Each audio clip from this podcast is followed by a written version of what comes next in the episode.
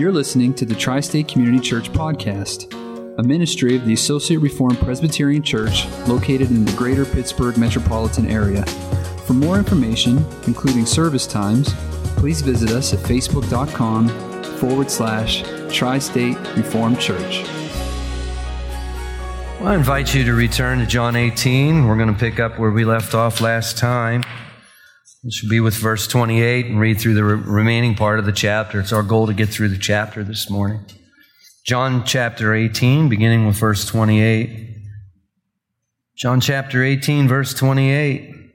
Then they led Jesus from the house of Caiaphas to the governor's headquarters.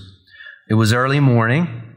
They themselves did not enter the governor's headquarters so that they would not be defiled, but he could eat, but could eat the Passover. So Pilate went outside to them and said, What accusation do you bring against this man? They answered him, If this man were not doing evil, we would not have delivered him over to you. Pilate said to them, Take him yourselves and judge him by your own law. And the Jews said to him, It is not lawful for us to put anyone to death. This was to fulfill the word that Jesus had spoken to show by what kind of death he was going to die. So Pilate entered his headquarters again and called Jesus and said to him, Are you the king of the Jews? And Jesus answered, Do you say this of your own accord, or did others say it to you about me? Pilate answered, Am I a Jew? Your own nation and the chief priests have delivered you over to me. What have you done? Jesus answered, My kingdom is not of this world. If my kingdom were of this world, my servants would have been fighting that I might not be delivered over to the Jews. But my kingdom is not from the world. Then Pilate said to him, So you are a king? And Jesus answered, You say that I'm a king. For this purpose I was born, and for this purpose I have come into the world, to bear witness to the truth. Everyone who is of the truth listens to my voice. Pilate said to him, What is truth? And after he had said this, he went back outside to the Jews and told them, I find no guilt in him. But you have a custom that I should release one man for you at the Passover. So do you want me to release to you the king of the Jews? And they cried out again, Not this man, but Barabbas. Now Barabbas was a robber. Heavenly Father, we ask for your blessing as we seek to study and understand this portion of your holy and sacred word. Father, with this prayer, we, we desire very much to recognize that if there is any profit that is eternal to come to each one of us this morning, that it must come from your hand that you must lead us, that you must open our hearts, that you must bless us. And Father, we're of good cheer because we know it is, it is your good pleasure to show us your glory and to show us your truth and to lead us in it. So, Father, we ask that you'd be pleased to do this. In Jesus' name, amen and amen. For the benefit of those who are visiting with us this morning, we typically um, work our way through the books. We start in a given biblical book. We start with chapter 1, verse 1, and we just work our way through the book. And that's probably 95% of the preaching and teaching that takes place here on Sunday mornings. We do do topical the topical work as uh, when when circumstances call for it. But we have been studying John's gospel now for a, quite a long time, quite a few months, and we have been following Jesus into the upper room. We have uh, followed him out of the upper room and into the Garden of Gethsemane. And in the Garden of Gethsemane, we have followed him through his arrest. And last week, beginning with verse 12 of chapter 18, we saw that Jesus is brought before Annas. And just as a matter of review, uh, that is a puzzling thing to to us. Uh, why would Jesus be brought before Annas when Caiaphas is the high priest? And of course, the answer to that's not really uh, too difficult. Uh, sometimes uh, the real ringleader is not the one with the official title. Is that correct? That's often the case. And, and I think we can see that very clearly from the pages of the New Testament. Annas was high priest from 6 AD to approximately 15 AD. Uh, but even after being defrocked uh, by Gratus, he continued to exercise powerful influence among the Sanhedrin, which was this, the equivalent of the Supreme Court of that day for the Jewish people. And it's uh, because of this, I think that's the reason why we find, as soon as Jesus is arrested in the garden, we find him being taken to Annas uh, before he is taken to Caiaphas. And Caiaphas, by the way, is Annas' son-in-law. And uh, Annas has no, no less than five sons who occupies the office of high priest. And again, we scratch our head and say, wait a second, I, I think I remember the Old Testament. I think we remember, wasn't the high priest high priest for life? And according to Jewish law, that is correct. Uh, but the Romans were often interfering in that, appointing and defrocking, appointing and defrocking these various high priests. And we can see how that would just be one item there that would really get under the skin of the Jewish people. More about that if we have time this morning. But we find Jesus before, uh, before Annas and last week we saw an interplay between two scenes. It's kind of like watching a movie where you see one scene, it develops a little bit, then you're taken to another scene. It develops a little bit, and then it goes back and forth. We're used to that kind of thing. And that is the device that John is using here in chapter 18. Jesus goes before Annas. And then we see that develop a little bit, and then we see Peter before those who are standing by in the courtyard, then back to Jesus, then back to Peter. And that was last week, wasn't it? Some of you heard that message, maybe recall that. And there we see Jesus being 100% faithful to his task, don't we? 100% faithful to his task. But we saw Peter uh, very much failing at his task, didn't we? And we see Peter, just as Jesus said, Jesus said Peter would deny him three times that night, and we find Peter doing that. And we took a little look at that. You know, what happened? And sometimes it's this place where a straight line is drawn from John 13, where Jesus is telling his disciples, I'm going to depart, I'm going to leave, and where I'm going, you can't come. And we see the tension and the anxiety that creates amongst the disciples. And Peter says, Listen, I'm going with you. Even if it costs me my life, I'm going with you. And a lot of times a straight line is drawn from Peter saying those words to Peter denying Jesus in the garden or in the, in the uh, priest's court. But we forget that in the Garden of Gethsemane, Peter did draw his sword, didn't he? Peter did draw his sword in the Garden of Gethsemane. And last week we saw that there were probably no less than 200 soldiers in the garden. Armed soldiers. There could have been as many as 600 in the garden. Armed, trained soldiers. A combination of, of Roman soldiers and temple police. And Peter draws his sword. He's making good on his promise. I mean, obviously, he's outnumbered. That probably wouldn't have ended well for him. And we sometimes forget that. So, what's this all about? And last week, we saw that this is about self confidence. What happens to Peter? Why is he so brave in the garden and then crumble before the servant girl? That's the way, that's the nature of self confidence, isn't it? We can be brave, so brave, and one moment, and then we just absolutely crumble the next. And as, Jesus, and as Peter is denying Jesus repeatedly, the Lord is loving Peter, and he's working in his life to rid him of that self confidence, making him more and more like Jesus. You just see the amazing grace of God, don't you? And this brings us to verse 24, where we see that Annas then sends Jesus to Caiaphas, the high priest, the one who actually has the title of high priest. John doesn't record, record the proceedings that go on there. The other gospel writers do. Uh, John takes us straight to uh, verse 28 there. He takes us straight to Jesus before uh, Pilate.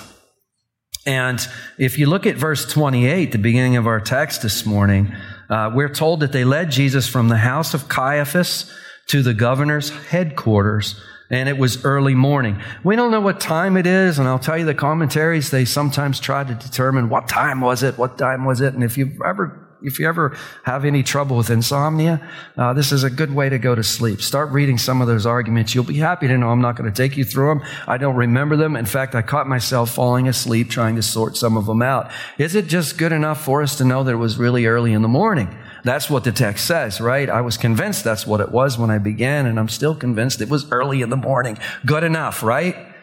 Uh, not that these things are unimportant, but one interesting detail about this I'll have you to know is that many of the ancient rulers, Roman rulers, including some of the emperors, started their day so early that sometimes they were done by noon with a day's work. So they often started very early. And of course, these high priests are making use of that. They're scrambling to try to get Jesus crucified um, so they can get back to the Passover proceedings. So they bring Jesus to the governor's headquarters. It's early in the morning. But there's a detail in verse 28 we need to spend a little bit of time with. When you look there at the second part of verse 28, we're told that they themselves did not enter the governor's headquarters so that they would not be defiled and could eat the Passover. I'm just looking for facial expressions right now, and I see a couple, and I see you're getting it already. These characters are doing everything they can to try to crucify the Christ, the Messiah, the Son of God, and they're concerned about entering the governor's headquarters for fear of being defiled by being in a Gentile's house. I want to talk about irony. That's the picture. But before we move on from that, let, us think about this for a minute because strangely, this is more commonplace than what we realize. Uh, I've been toying with an illustration that illustrates this real well, and I want to I want to use this illustration really carefully because I don't want to sound like I'm speaking disparagingly about about an old friend of mine. You know, years and years ago, uh, I used to work as a field technician, and um, I can remember when I first started working, we, we spent what um, a lot of musicians will say, uh, we spent a lot of windshield time together. In other words, we spent a lot of time in a truck driving around. I got to know him really well, and I loved, I absolutely loved working with this guy. We got to be really, really good friends. He was a real, he was a real character, and he is what, he is what we would call a party animal. Exactly is what he was.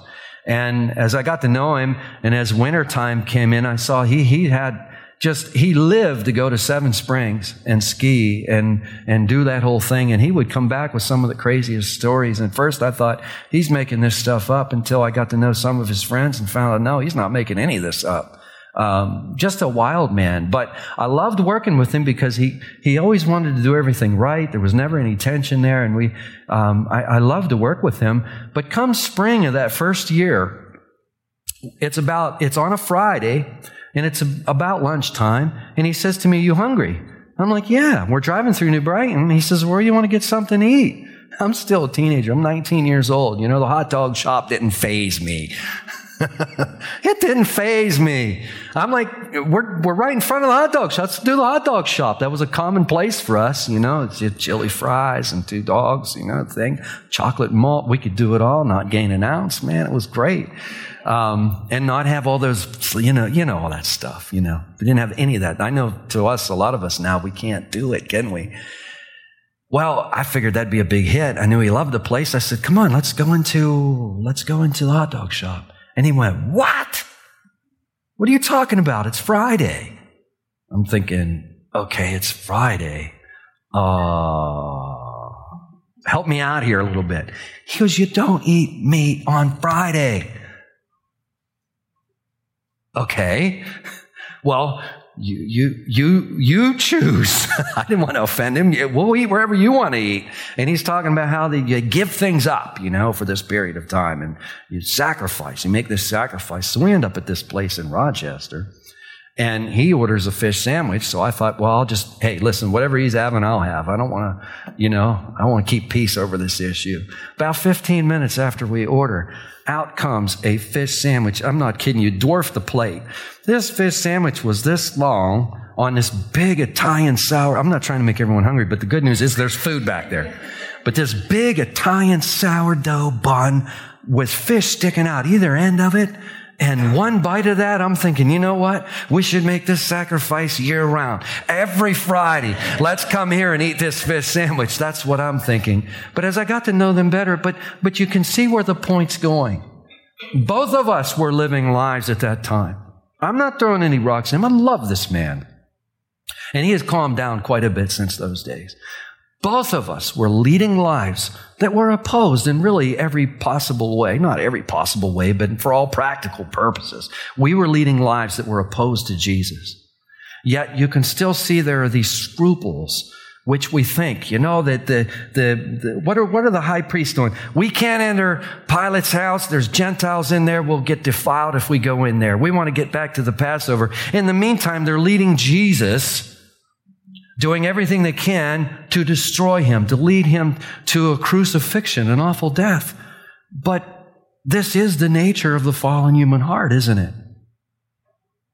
Now, we don't think of it that way. We think of it more like this. Well, I don't really have anything against Jesus as long as Jesus is out doing whatever it is Jesus does. But this is my life and I want to run it my way. And I think you can see that's a close cousin to what the chief priests and the high priests are doing here, isn't it? Both parties want rid of Jesus. That's the nature of unbelief. We want rid of Jesus. Unbelief is not just a little bit off. It is actually at enmity uh, with God. Now, if you look at verse 29, there you see Pilate went outside to meet them. He obliges their scruples. He comes outside to meet them. And he says in verse 29, What accusation do you bring against this man? Now, Pilate undoubtedly knows many of the details that's going on here. After all, they had a, um, a, a group, probably a large group of Roman soldiers. That would have had to have gone past Pilate's desk. And what are they doing in there? Why is Pilate even there? It's because of the Passover. They increased their military presence during the Passover because the, the city would fill up uh, with pilgrims. So Pilate knows what's going on, but he is beginning the proceeding. You know, that's a formality. What accusation do you bring against this man? And look at the way they answer in verse 30. They say, if this man were not doing evil, we would not have delivered him over to you. I mean, try to imagine, you know, um, a prosecution bringing a, bringing someone before a judge, and then the judge say, "Well, what charge do you bring against this person?" Listen, man, we wouldn't be here if he didn't do something, right? That's the kind of trial that Jesus has been having all night here. Um, that kind of trial. Now, you know, Pilate is rubbing their nose in something, though. We need to, we need to understand there is no love between the high priests and Pilate. Pilate is rubbing their nose in it. Look in verse 31. Pilate says, Take him yourselves and judge him by your own law. And they respond by saying, It's not lawful for us to put anyone to death. This would be a sore subject this, the, the, uh, the lawfulness of imposing capital punishment had been taken away from the Sanhedrin. The Romans took it away. They kept that for themselves. I think if my memory serves right, historically, right around 6 AD, they do this.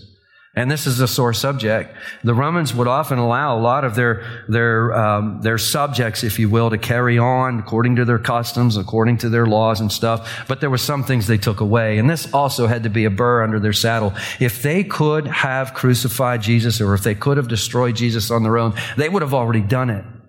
There is no love between the high priest and Pilate here, and they're only in front of Pilate in the wee hours of the morning here because they want Jesus crucified. And Pilate is making, he is rubbing their nose in it. Pilate was a brutal guy. He's a brutal man. Some of you will be familiar with Luke 13, where we're told that Pilate mingled the blood of people with their sacrifices. And we don't know much about that particular event, only what we have in Luke 13, but something brutal happened. And Pilate ends up, it ends up being his demise, if you will. But at any rate, uh, in verse 32, we're told that this was to fulfill the word that Jesus had spoken to show about what kind of death he was going to die. And in chapter 12, we don't need to turn there, but back in chapter 12, verse 31, 32, and 33, Jesus makes it clear uh, that when the Son of Man is lifted up, he speaks about being lifted up, and he makes it clear what kind of death he was going to die. Jesus knew he was going to be crucified. If you just look at verse 4 of chapter 18 there, you see that Jesus knew all that would happen to him. And we talked about that a couple of weeks ago, didn't we? Imagine carrying that around. You know, we don't know what's going to happen to us around life's next bend, do we? But imagine if you did. You could have no peace in this life, could you? But Jesus is carrying this. He knows full well that uh, soon, in fact, in this chapter, within hours, he's going to be hanging on a cross, suffering the anguish of God's wrath for those who he's come to save. He knew that. He carried that. Why did he do that? For love for you and love for me. It's just amazing, isn't it? Now, if we go back to verse, go back to chapter 18, verse 33, Pilate enters his headquarters. He calls Jesus and says to him, Are you king of the Jews? Now, here's proof positive that um, Pilate knew a lot more about what was going on than what is suggested with verse 29. He says, Are you king of the Jews? Now, what's the king of the Jews stuff all about? Well, John doesn't record the proceedings of Jesus before Caiaphas, but we know from the other Gospels, Matthew, Mark, and Luke, that when Jesus goes before uh, the Sanhedrin, that he is ultimately charged with blasphemy. The chief priest couldn't get anywhere with him, and finally he says, "Listen, tell me, are you the son of the God? Are you the son of God? Are you the Christ?" And Jesus says, "From now on, you'll see me on the on the le- on the right side of the power most high, coming with the clouds." And what is that? That is a, that is a direct reference to Daniel 7, 13 and 14, where Daniel in his vision sees one like a son of man coming to the Ancient of Days. We sometimes sing a song called Ancient of Days that is really about that particular verse. Jesus, the Son of Man, comes and approaches the Ancient of Days, and there he is crowned with all authority in, in heaven and earth. And the chief priests get it, and they tear their clothes and they say, What more do we have? He has committed blasphemy, and they charge him with blasphemy. Now, that's a capital crime on the law books of the Jewish uh, community, but the Romans could care less about that. That's not going to get Jesus crucified by Roman authority. So, what do they do? They trump up an insurrection charge. And they say that Jesus is leading an insurrection. They say that Jesus is attempting to usurp the power of the emperor. And that's why they're bringing uh, Jesus before Pilate. And Pilate says to Jesus, Are you king of the Jews? And notice how Jesus answers. It's really curious the way he answers. He says, Do you say this of your own accord, or did others say it to you about me? the first thing we want to we want to point out here is suddenly this interrogation's gone sideways. Pilate's at this point in time, Pilate has to be standing back and saying, What in the world is this? Because in this instant, Pilate is no longer the one doing the interrogating. It is Jesus who is doing the interrogating. It is Jesus who is asking the questions. And before Jesus can answer his question, Jesus has a question for Pilate. Is this coming from you, Pilate? Or are you simply aping what you've heard? What's the difference? Well, the difference is perhaps Pilate has heard the many stories of Jesus, heard his witness, heard about his miracles, heard about uh, calming the storm and raising the dead and, and et cetera and et cetera, and heard about the kingdom of God and heard about all these things. And he's curious, kind of like Nicodemus coming to Jesus at night and asking him questions. Perhaps that's where Pilate is coming from. Make no mistake about it. Jesus knows Pilate's heart. He knows where Pilate is. These questions are being asked for Pilate's benefit. And what we see here is Jesus is reaching out to Pilate. It's really clear. Jesus is reaching out to Pilate here. And he needs to know because if Pilate, if Pilate is trying to sort this out, if he's trying to sort this out the way Nicodemus is trying to sort this out, then Jesus, the answer to Jesus' question is yes, I am king of the Jews. But if Pilate is simply bringing the charges that have been brought against him, then the answer is no. Do, do you understand where, what I'm trying to communicate? Jesus is king, but not the kind of king that he's being charged with. Jesus is not trying to lead an insurrection against the Roman authorities. That's not what he's doing. But make no mistake about it, he's king of the universe. And notice how Pilate uh, responds. Pilate answers, Am I a Jew? It's hard to tell whether Pilate is being, if he's, if he's being, if he's jesting or being wistful. It's really hard to tell the difference. Uh, maybe both. But he says, Your own nation and chief priests have delivered you over to me. What have you done? I think what Pilate is doing here now is saying, listen, I think at this point he already realizes there's something really, really wrong here. This is wrong from start to finish. And he wants to know, as often the case, sometimes there's something deeper that will come out with just a few more questions. And I think that's what he's looking for. Come on, Jesus, what have you done? What have you done? Jesus answers in verse 36, My kingdom is not of this world.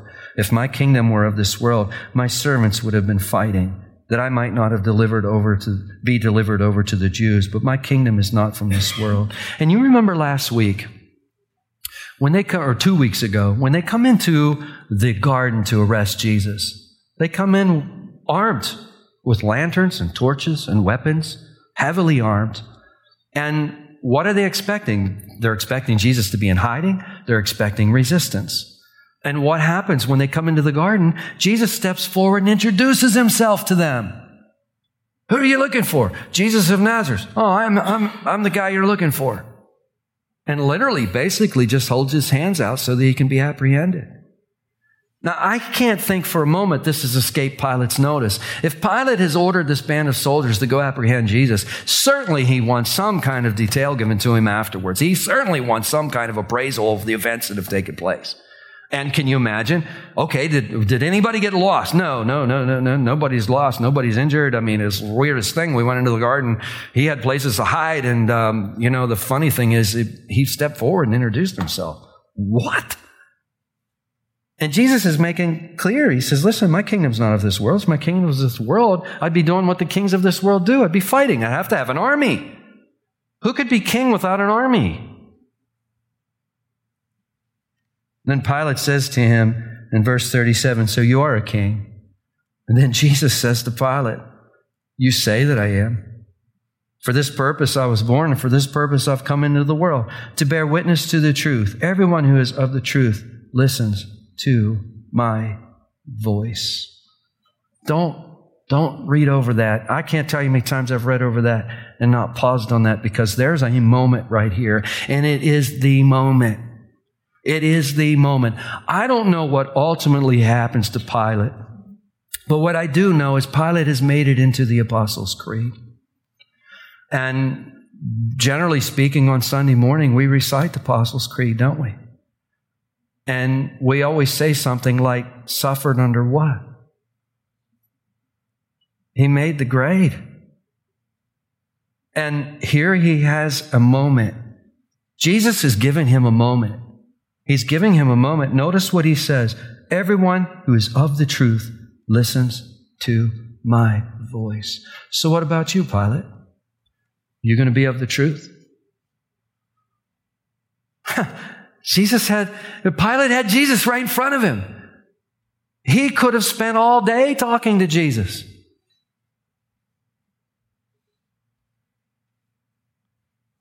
What does Pilate do? Verse 38 What is truth? And after he'd said this, he went back outside to the Jews and told them, I find no guilt in him. And Pilate has a plan. You want to talk about self confidence? We got self confidence going here. And self confidence, it's the enemy, it's just the enemy of kingdom life. Pilate's taking matters in his own hands and he's got his own idea. He's going to get Jesus off the hook. Notice what Pilate does. In verse 38, he says, I find no guilt in him. But then in verse 39, he points to a custom that he has of releasing someone for them at Passover time. And he says, You have a custom in verse 39 that I should release one man for you at the Passover. So do you want me to release to you the king of the Jews? And this, this is the wisdom of men. Notice what Pilate is doing. He's trying to get Jesus out. I think it's very clear. Pilate doesn't want anything to do with this. Pilate doesn't believe that Jesus has done anything wrong. Pilate believes that it's out of envy that he's being brought before him. And Pilate wants to get him off the hook, but Pilate has already blown it.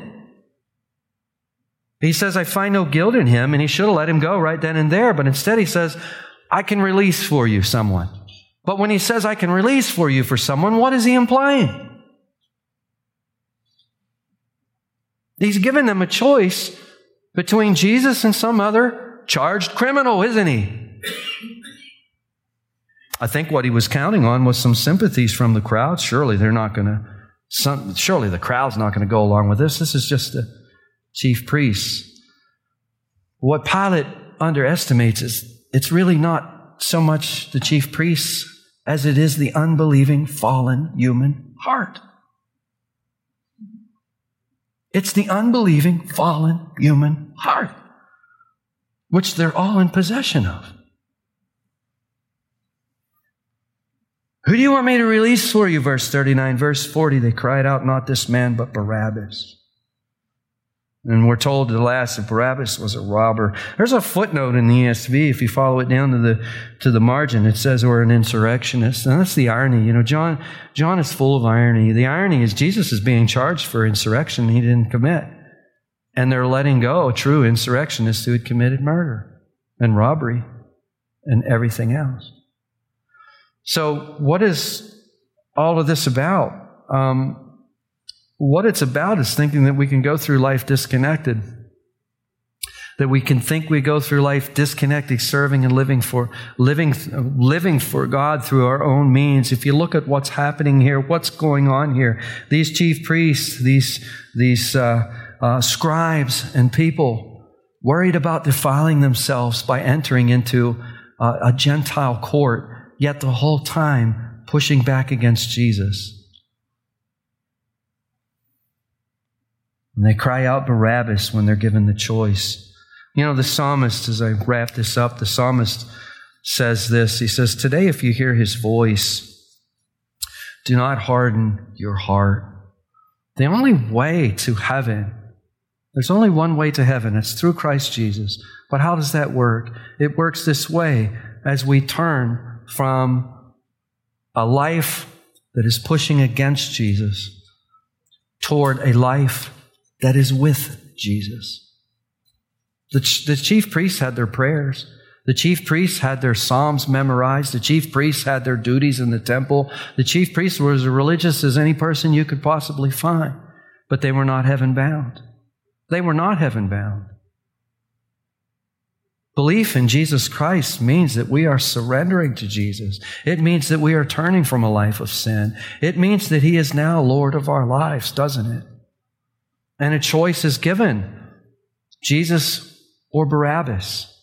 And that choice is still on the table today as we, as we think about it. The choice is given to every human being. Shall it be Jesus or shall it be someone else? And the psalmist says today, if you hear his voice, do not harden your heart. Does that make sense? Emily says yes, so we'll call with that. Heavenly Father, Lord, we see that in, in, in our lives, Father, there's, there's moments that come to us. This moment that comes to Pilate, we don't know what ultimately comes to Pilate. There's a legend saying that Pilate came to faith. We don't know. That's not for us to know. But we do know that a moment came to Pilate, that Jesus presented a moment before him where he was given the, the choice to choose you or to choose the world. And we see that in this time he chose the world. But Father, you continue to give those moments, and perhaps you're giving that moment to someone who is here this morning. And we don't know that we'll ever get another moment like this. As the old preachers used to say, you can't repent anytime you want. Now, we repent when you, we repent, O oh Lord, as you come to us. And Father, I pray that perhaps this morning is a moment. And I pray, O oh Father, that you'll give us grace that we would not pass by that moment, but that we would fully understand what this moment entails. It entails leaving that old life, and it entails following after you. And Father, we're so thankful for you, Lord. As we're so thankful that you've answered prayer for many, many years. Father, we have, we have prayed, oh Father. We pray for our families. We pray, oh Father, for people in the community. We pray, oh Father, for salvation to come. And this morning, Lord, uh, we are looking at the sacrament of baptism, Father. And we're so thankful for that, Father. We're so thankful for the life that you give us um, in Christ Jesus. We're thankful for these things in Jesus' precious name. Amen.